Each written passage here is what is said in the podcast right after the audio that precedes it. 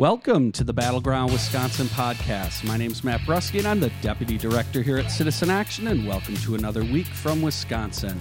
As always, we have Jorna Taylor. Jorna is a nonprofit consultant here in Wisconsin. Jorna. All right. And of course, Robert Kraig, Executive Director here at Citizen Action. Robert. Good morning, everyone. So, we have a number of topics that we're going to dive into this week about uh, state politics and things that have been going on. But we wanted to start the podcast by talking a bit about the news that came out in uh, around the investigation around the Bradley Foundation. Uh, and uh, this week, it was it came out jointly both through the Center for Media and Democracy, who our listeners know uh, here in Wisconsin uh, does tremendous work in terms of investigating uh, what's been what's going on politically in the state, and the Journal Sentinel, uh, a huge investigation around the Brad around the Bradley Foundation. And so we're very excited to have Mary Bottari, the deputy director of the Center for Media and Democracy, with us today to talk more about this investigation into the Bradley Foundation. Mary, thanks for joining us. Thanks for having me. So, why don't you just tell us, our listeners? I'm sure uh, some of our listeners have probably read this, uh, a lot of them, but I bet a lot have not. So, what are the top lines of what you guys found in all of this uh, information that uh, basically came through from, from hacking? Yeah. So, I mean, to be clear, the Milwaukee Journal Sentinel reported that it looks like the Russians hacked the Bradley Foundation back in October of 2016, and they made publicly available some 56,000 files that we've been taking a look at. And they expose a national effort uh, bankrolled by the Bradley Foundation to assess and expand what they call conservative infrastructure nationwide. But when they're talking about infrastructure, they're not talking about roads and bridges. They're talking about uh, investing in think tanks and investing in media and investing in litigation centers and investing in dynamic leadership um, to effectuate a highly political agenda. And that's what we've been taking a look at. Uh, their extremely political agenda, which sort of stacks the deck in favor of Republicans and pulls the rug out from under Democrats. So, Mary, this is Robert. Um, as you know, I mean, people who stay this closely like you do know that the Bradley Foundation is one of the core foundations that created the whole right wing infrastructure. And in fact, in many ways, has been more influential, arguably, than the much more notorious now Koch brothers. And that a lot of it comes back to the history of of, of right wing billionaires finding a way to essentially tax shelter their money and then really starting in the 70s and 80s shifting to a very political agenda. So this sounds like philanthropy. It gets a tax deduction, it expands their wealth, but it's really highly political. Uh, is that, that your fi- that's your finding looking at what you call this weaponized philanthropy? Yeah, well, that's for sure. I mean, just look at the people who've been running the Bradley Foundation recently. You had uh, Michael Joyce there for a number of years, who was a top level Reagan um, transition team member, very involved in Republican politics in the state, in the states and nationally. Um, you were that was followed by Michael Grebe, who was the RNC's general counsel, and so both these men spent a lot of time trying to figure out how to turn a, a quote unquote charitable organization. I mean, when people think of charitable organizations, they think of the Boys and Girls Club, they think of foundations that support the symphony and the arts, but really, what Milwaukee's been doing is building infrastructure nationwide. And they link that infrastructure to the unified control of governorships, legislatures, and state Supreme Courts by the Republican Party. Um, there's actually a movie that we found on the Bradley Foundation's website that boasts that together we can help keep our Great Lakes blue and our states red. And when you look at these documents, that's exactly what they're trying to do. Well, Mary, thanks for joining us. This is Jorna. Um, first of all, you know, our friends here in Wisconsin have been named on the enemies list. Our friends over at One Wisconsin now have uh, have made it, and Robert's pointing out that yes, you also have made the enemies list moment for us to make the Bradley's enemies list. Um, but it does raise the question of why does a charitable foundation have an enemies list, for heaven's sakes? Right. Yeah, well, and I, I think that's what's most, to me, the most uh, uh, important part of this is this notion that they're not just someone who's supposedly working on issues that they support but actively going after their enemies, right? Actively go after labor, go after uh, uh, educators and, and their unions and other parts of the the infrastructure that actually um, opposes uh, their, their ideas. That's right. So some of our top line discoveries is one, they have a sort of dedicated line of funding that they like to call employee rights, but behind the scenes they tell what their real political agenda is. Their political agenda is to defang and defund big labor, as they call it, big labor. Why? Because it's a pillar, it's a funding pillar of the left. Now, what do they mean by the left? Well, you know, in truth, they mean the Democratic Party because that's who big labor supports. They're the boots in the ground, the army on the ground of the Democratic Party. If you can defund big labor in a state like Wisconsin, what happens? Well, sometimes what happens is that the state goes for Republican um, in the presidential cycle for the first time since 1984. That's what happened here in Wisconsin, and we see Bradley uh, Bradley grantees talking about this in a very politicized way. They're actually say things like, "Wow, you know, crushing unions in Wisconsin and Michigan really helped uh, helped win the election for the Republicans." This type of language. Um, we also learn that they've hyper invested in this guy named Richard Berman, who is uh, referred to as Doctor Evil and a corporate spin doctor um, by um, 60 Minutes. Um, Richard Berman excels at spinning disinformation about people. He has attacked dog websites, both on unions and community groups and um, uh, anti-fracking activists and environmentalists. Um, his job is to smear as many people as possible, and to, so to have a staid foundation, a staid, reputable foundation like the Bradley Foundation, investing in his kind of opposition research is really kind of unseemly. And Mary, there's Robert. I know uh, CMD, you've probably reported this as well. I remember in Jane Mayer's book, uh, Dark Money, she she discusses how the MX missile deal and the purchase of the, of uh, Allen Bradley by Rockwell is what created this huge bankroll in the first place, which is ironic and interesting. But you uh, you were telling me on the phone that there's uh, that they also are, are very concerned about any groups that are working to increase voting, since increasing voting undermines their clearly partisan purposes. And so, Wisconsin Voices, for example, comes up, that kind of the coordinating table that we and, and other groups work with just to make sure that underrepresented constituencies actually vote and have a voice in their democracy.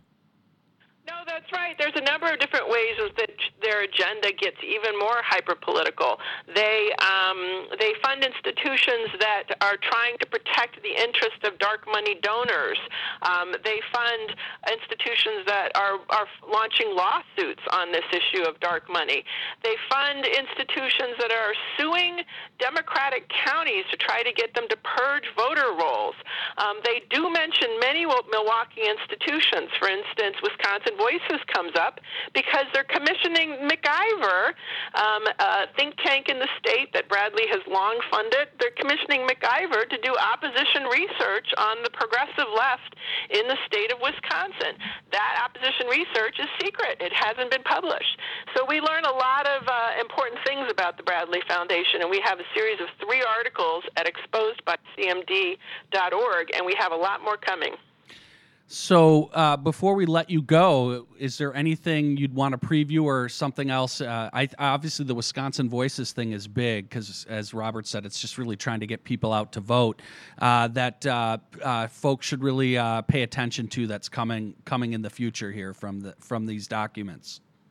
Well, um, Bradley has a very uh, is very antagonistic both to unions and to the LGBT community. They have funded lawsuits um, related to LGBT issues, and they have funded organizations that are basically trying to quote unquote sort of roll back the sexual revolution. so we'll be having a lot more on that idea in the in the coming week.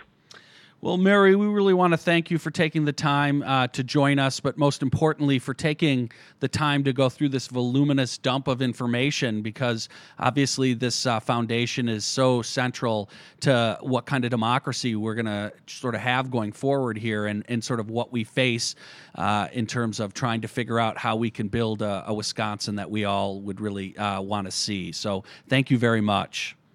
No problem. Obviously, it was. We want to thank Mary Bottari That was, and really want to encourage folks to check out the research on their site. It's very important to understand what we face. But we got to get out of here.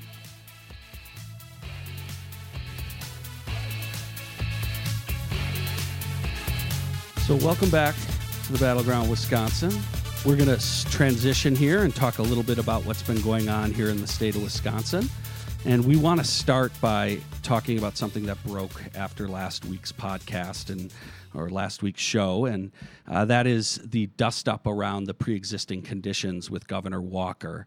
Um, obviously, the House passes their bill, which would allow states to opt out potentially of covering pre-existing conditions and it didn't take governor walker very long to to basically say that he would be open to accepting one of these waivers and uh, immediately a lot of uh, uh, people, certainly online, it got a lot of attention. And uh, uh, uh Outagamie County Executive Tom Nelson, uh, later that day, when he got an opportunity to talk to the governor in Appleton, uh, attempted to try to engage him on the subject and how important it would be not to to, um, to, to, to, take a waiver against pre-existing conditions, and this resulted in a huge dust-up that uh, had the governor basically immediately politicizing the question and ch- uh, insulting uh, Tom Nelson.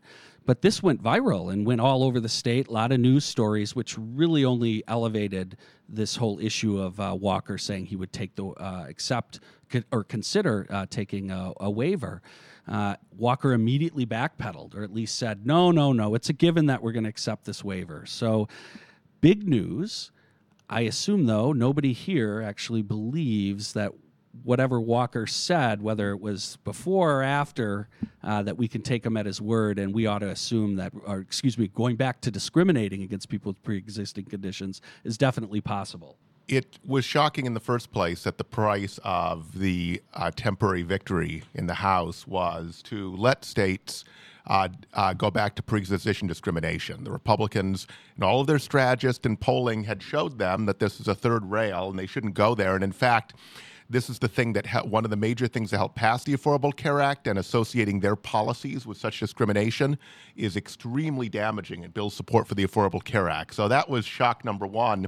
Shock number two is Scott Walker who sees himself and thinks of himself as a master political strategist. He's his own political strategist, uh, but whose approach seems to be to be at the front of the line right now. I'm going to do everything that Trump's allowed uh, that was illegal before. This what we see in the forced drug testing and the work requirements for Badger Care. Um, his instinct there was, okay, I'm going to jump out and say, I want this kind of waiver.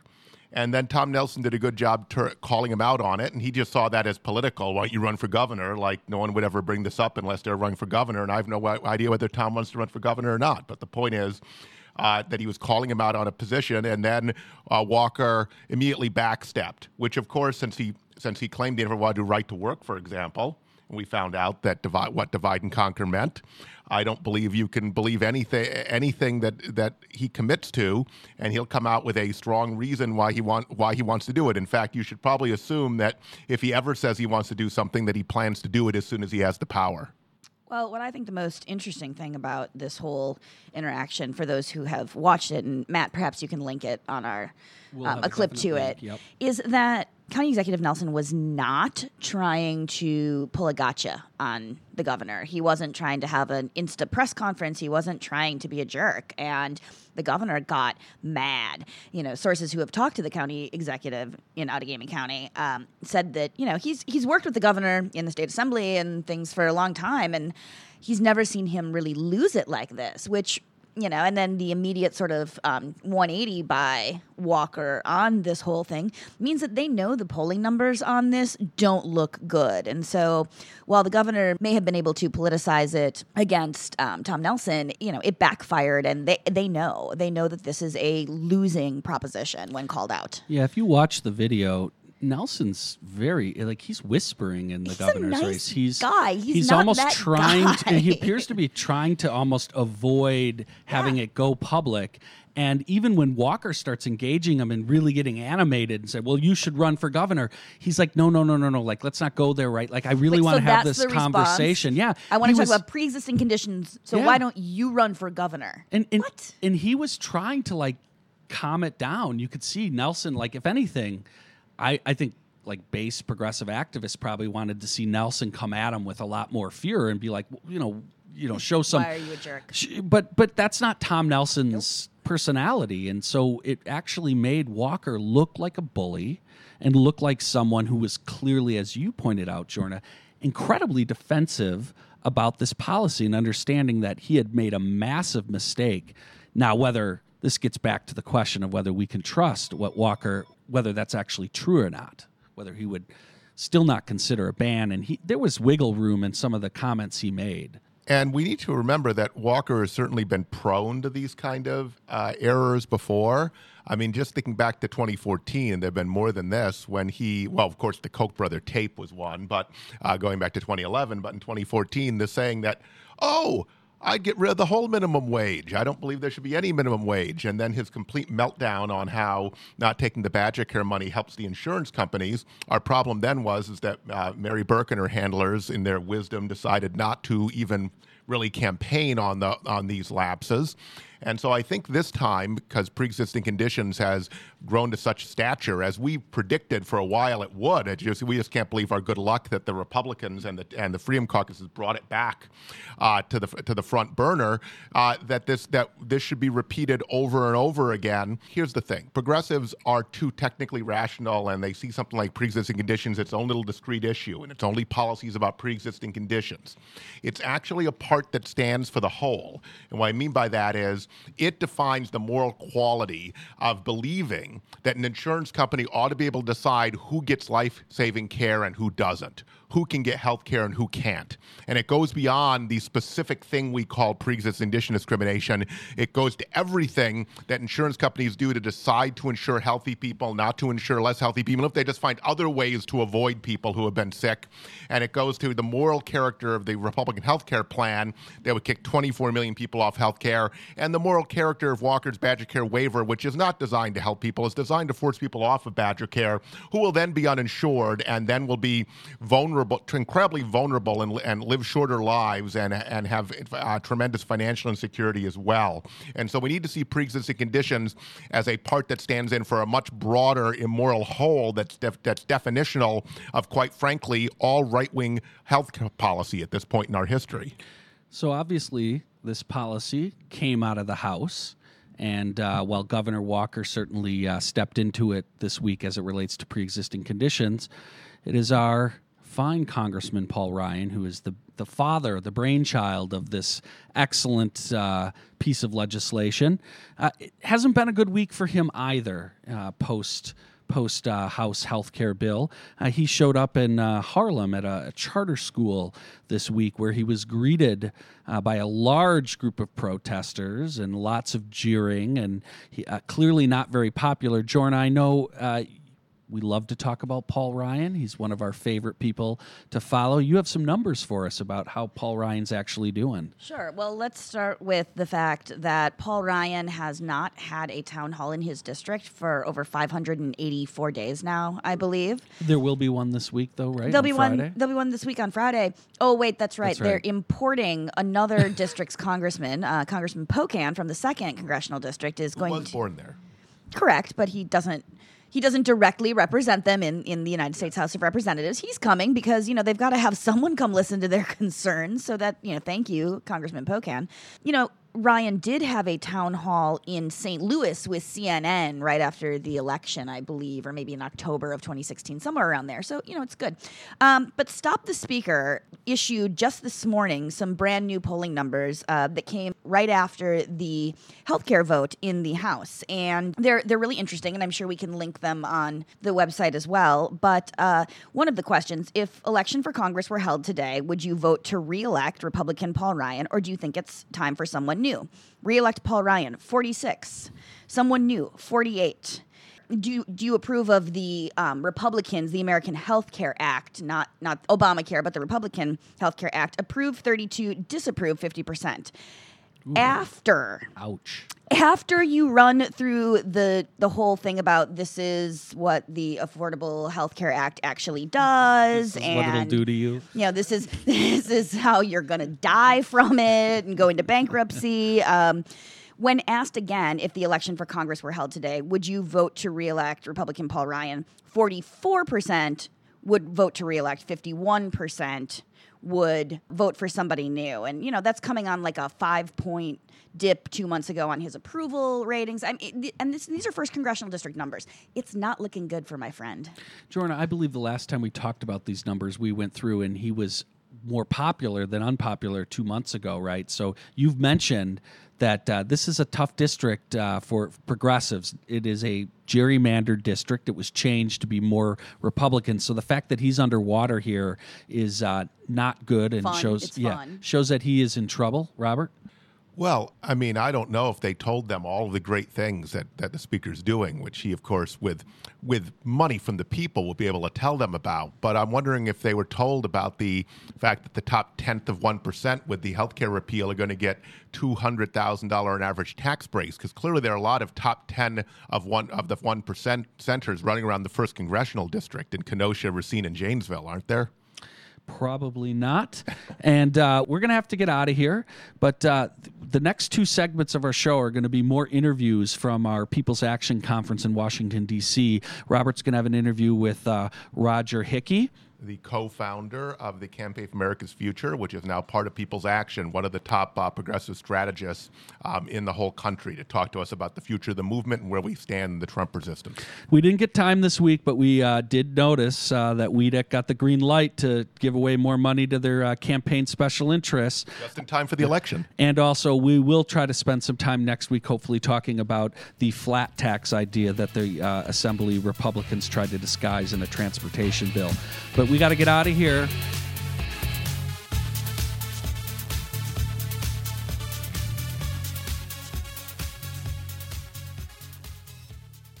We're back here at Battleground, Wisconsin, and we are at the uh, People's Action Founding Convention at the uh, Omni Shoreham Hotel in Washington, D.C.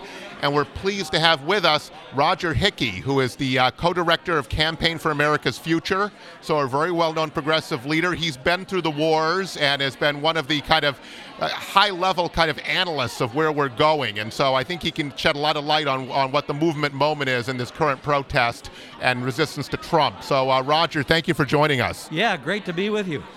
So there are some people who think that we're in the next we're in the middle of the next big social movement right now. That what has happened maybe in the Bernie campaign is the ramp up, but then at, since Trump was elected, just the level of Democratic engagement that this is something different and new, and that we're at the beginning of the progressive era, the New Deal. What are your thoughts on on the movement moment? It is ironic, isn't it, that uh, that Trump has become the organizer of the progressive movement. If Hillary had won, we would be trying to modify her agenda and pushing her forward. But uh, we've got uh, we've got a situation where the guy that won the presidency won it pretending to be a friend of labor, pretending to be a friend of working people, and challenging a lot of the things that we've been challenging about global trade deals and neoliberal uh, governance of the of the economy, and uh, and yet he is also one of the most racist, one of the most uh, xenophobic, one of the most uh, anti-woman candidates that we've ever seen, and uh, and s- almost instantly he's been taken over by the conventional conservatives. So we have a mobilization, the resistance that's grown up since the day after he was elected, the day after he was inaugurated, has been astounding. Uh, it's the biggest thing that I've ever seen in my many years, and it it it grows out of the fact that so many people on the progressive side of the spectrum knows that he's a rip-off artist and a sham. And the exciting thing is that I think having raised the expectations of working class people, uh, I think he's going to disappoint them. So it's very, very important that we stand up to him on on his uh, blatantly horrible things that he's doing about immigration, the horrible things that he's doing about women's rights, the horrible things that he's doing uh, on on all kinds of issues that are dear, near and dear to liberals. But it's also important that we lay the groundwork for explaining to average people that he's not working for them. He's not working for us. He's working for the big banks and the and the and the and the wealthy, the same class that he comes from in New York City. So, can you say a little bit about why so many people have been activated? I mean, it's not normal times. It reminds me of the 2011 protests in Wisconsin, where all of a sudden a lot of people want to be citizens. By that I mean not just voting, but actually taking all sorts of action, being on the streets, calling their representatives, and joining organizations, creating new ones, whatever is out there. There's just something in the air where people want to be good citizens and want to stand up to it, but they're a very diverse array of people. It's hard to know whether there's a, a shared platform or agenda yet, but there is something in the air that people want to impact what Trump is doing? Do you have a sense of what's in the air and why is why is are so many people being brought to action at this point? Well, I think if you look at the large universe, keeping in, keeping in mind that that Hillary actually won uh, the majority of the, the popular vote, if you combine the people who worked for Bernie and were inspired by Bernie Sanders, and then most of whom went uh, on and and loyally worked for the Democratic ticket up and down, uh, that's a majority already. And uh, those people, our kind of people, if you will, uh, a lot of them are just fundamentally offended that this guy Trump managed to get himself elected. Some of us are a little bit angry with the Democratic Party that we allowed it to happen. Some of us are a little bit disappointed with Hillary that she did not make it a decent race.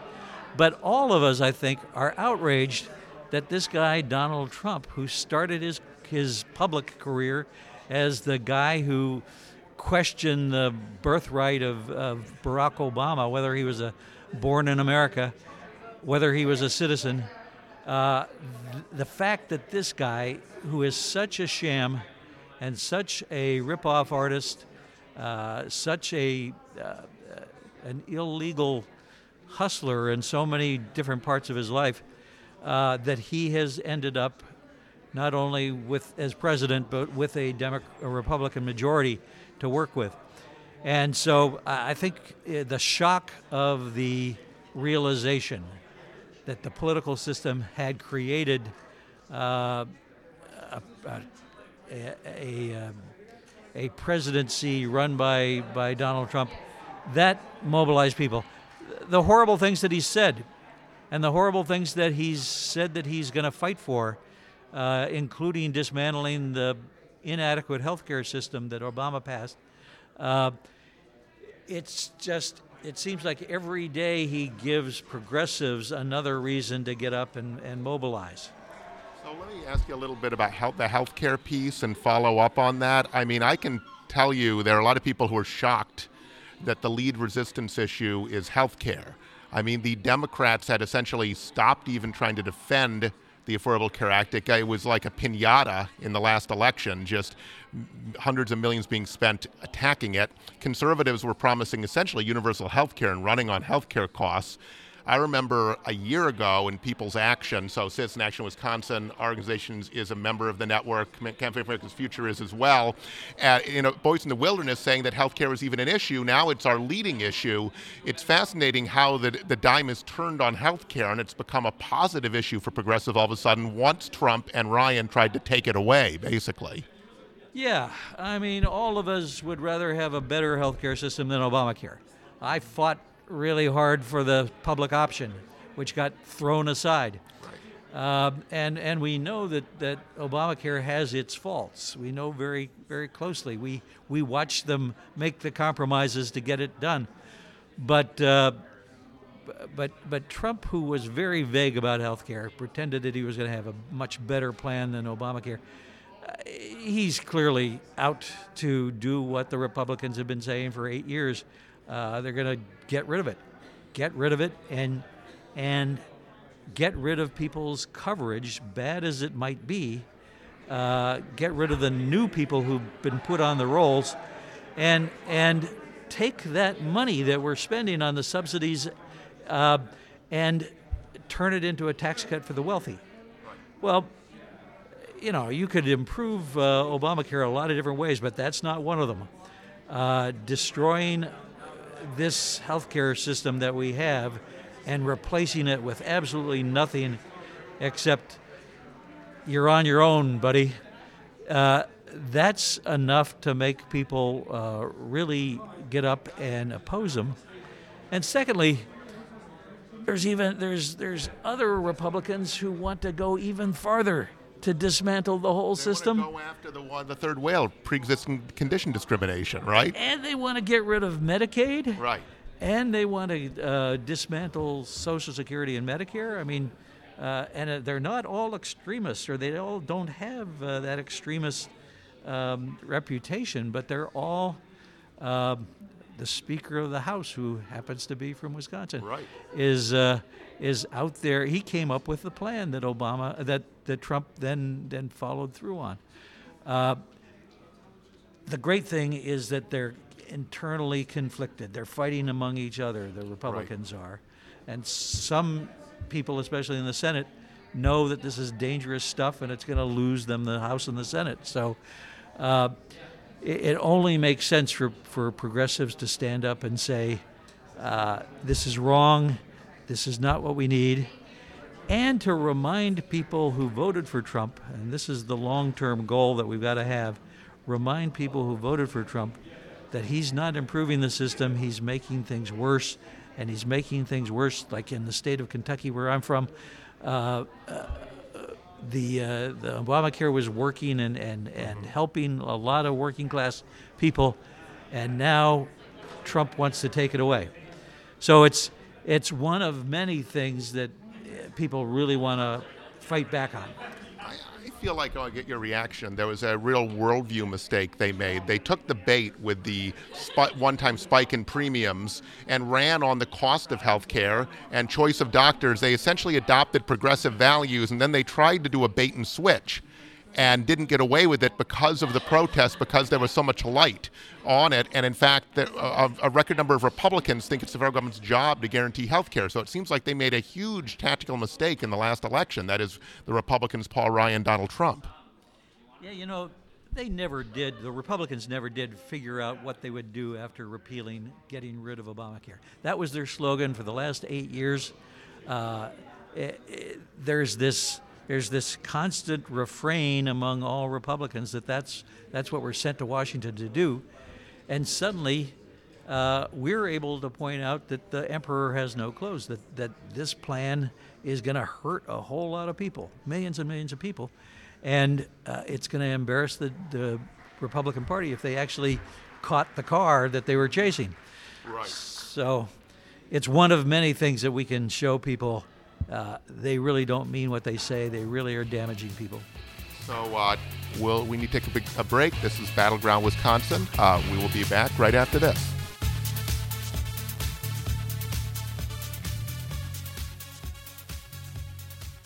Okay, we're back at Battleground Wisconsin, and we're talking to Roger Hickey, the co director of the Campaign uh, for America's Future. And you know, the healthcare debate right now and how it's become, been front and center of the whole resistance, it seems to me that part of the issue for conservatives, since they ran on lower healthcare costs, more affordability, uh, reform that Trump said would be excellent and would give everyone great insurance, uh, that it requires a robust role for government, for our democracy. That in many ways, there's no actor in the system that wants to guarantee health care to everyone except us, except we the people. Certainly, insurance companies just want to make a quick profit. They're Wall Street funded. Same with the pharmaceutical company down the line. And so it seems like Republicans kind of fall, fell into a trap of delivering something their constricted view of government can't deliver in the 21st century. Uh, do, you, do, you, do you have that sense that they just can't deliver a health care plan, especially since they want to defy the law of gravity and take all the money and make it into tax cuts, right? The Republicans uh, have surrounded themselves with uh, pollsters and people who help them come up with phrases. But beyond those phrases, oh, we want a better healthcare system that reduces costs, beyond those few phrases, what they are really for is destroying government. And, and we've just seen it that, that beyond their rhetoric, the plan that they actually came up with hurt millions and millions of people, took away coverage that people have gotten from Obamacare, and even would uh, destroy uh, some of the employer sponsored healthcare system that we currently have. So, uh, yes, they have a, a, a, small, thin veneer of we care about the people, but in reality, they're all anti government Ayn Rand libertarians. And the interesting thing about this next period is that all of their ideas are going to get trotted out there. Uh, people are going to be forced to decide whether uh, global warming is a hoax or whether or not you know we're going to throw the dice and, and have half the country underwater uh, pretty soon. Uh, all of their positions are going to be tried and found very, very wanting. And, and the most important one is their promise to create jobs. They are going to cut taxes, and they may get away with it, but it's not going to produce jobs. It's not going to produce the kind of growth that we need to employ everybody who voted for Trump. If you give, and this is what they uh, Obamacare repeal does, the top tenth of 1%, $200,000 a year on average, they're going to create jobs with it. They're going to make whatever the best investment is, which might well be investments overseas or just banking it, basically. Exactly. And so it has nothing to do. They're only they're going to they already have enough money. If, if they thought there was a good return, they'd create jobs with it. They create jobs to the extent that it makes more money for them. That's the only reason, not to create jobs Anywhere as a goal. around the globe. That's right. right. That's right. So you mentioned global warming. And you know we're in this denial situation. We have a bizarre EPA EPA secretary now under Trump. We have Trump going and making promising promises to coal coal miners. Right in Wisconsin, Scott Walker has scrubbed all mentions of global warming from the state website, Department of Natural Resources website, trying to cancel the DNR magazine, which is profitable and does very well, but has talked too much about global warming and the science behind it it seems like you have almost not only a global warming genocide uh, uh on the horizon, which we could, it totally preventable, right?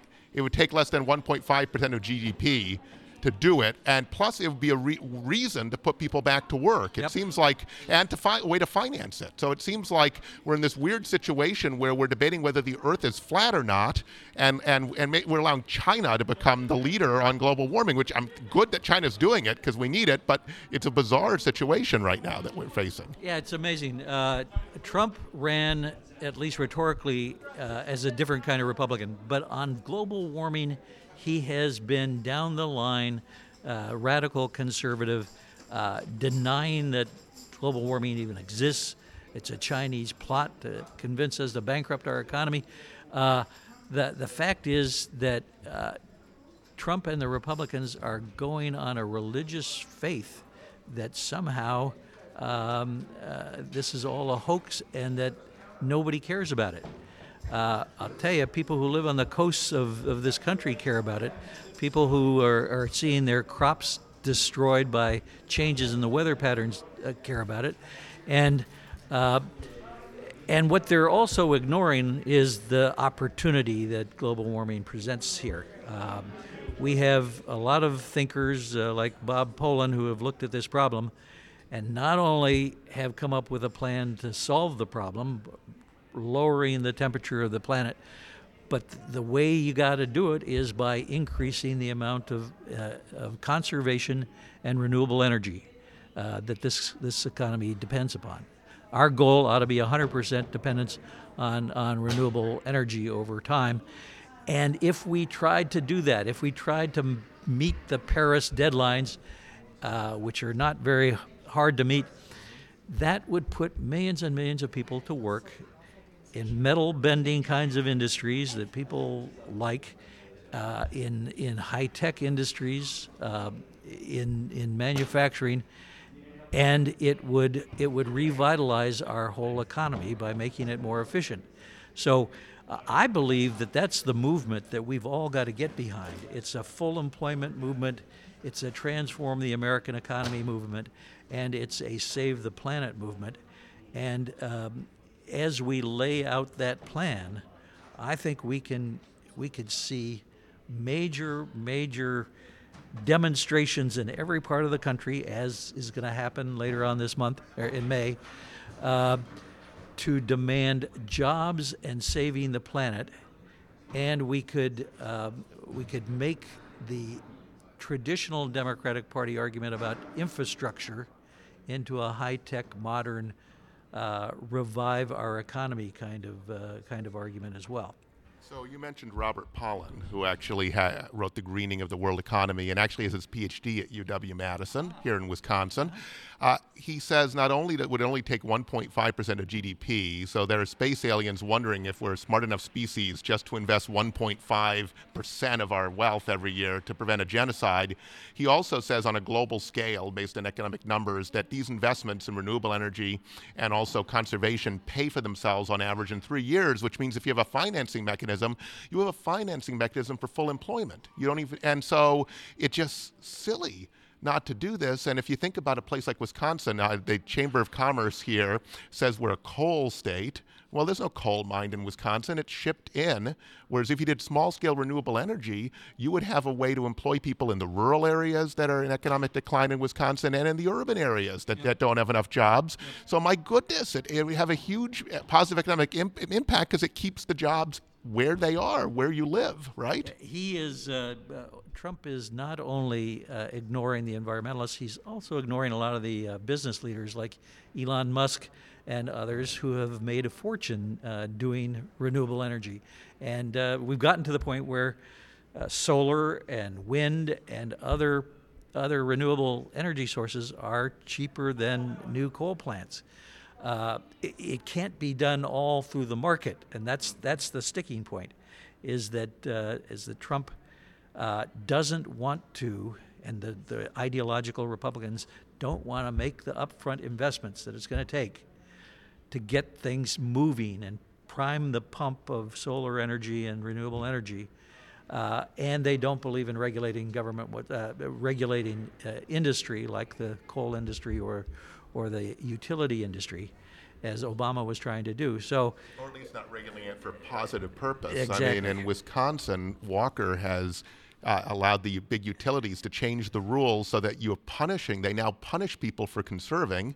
They charge a much more, a higher base rate, and they have uh, prevented people from selling mo- most of their energy back to the grid, which is, of course, the opposite of what we should be doing. Yeah, those kind of capitalists like to like to get rid of the market when they can. Um, so uh, I think that there's a huge potential for a mass citizens movement to demand not only saving the planet but jobs for the for the next century, and uh, and I think you're going to see that uh, starting at the big march uh, in, in May here in Washington. Uh, it's it's got something for everybody.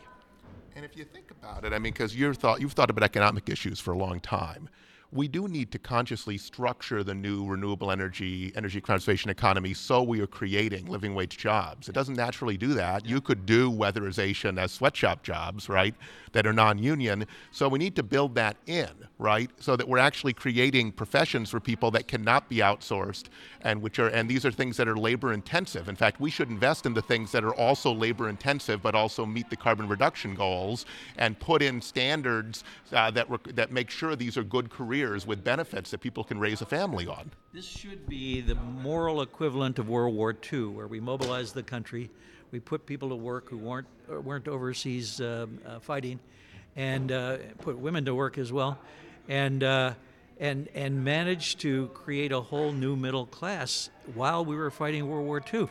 Uh, what what Trump misses is the the the opportunity cost is very very small and and what you could get is uh, a new set of rules for a new set of industries for America. Uh, something to keep an eye on, and that's his so-called plan to do infrastructure rebuilding.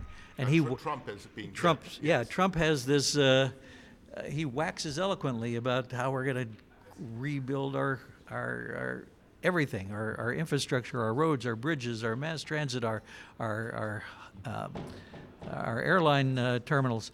But in fact, the people around him are readying a plan that will simply give tax breaks to people who want to build toll roads. Right. Who've already got it financialized and they're going to make money on these jobs, these deals anyway.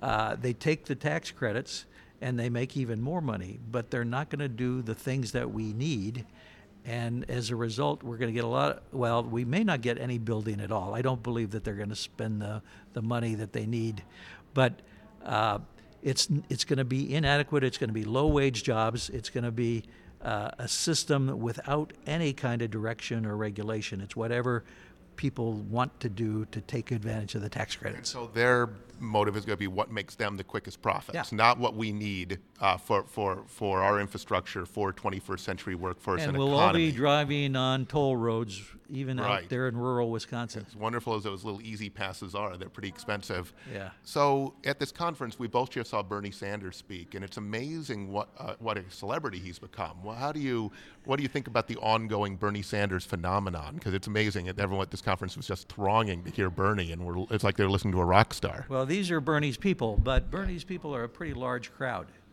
Uh, he is the most popular politician in America today.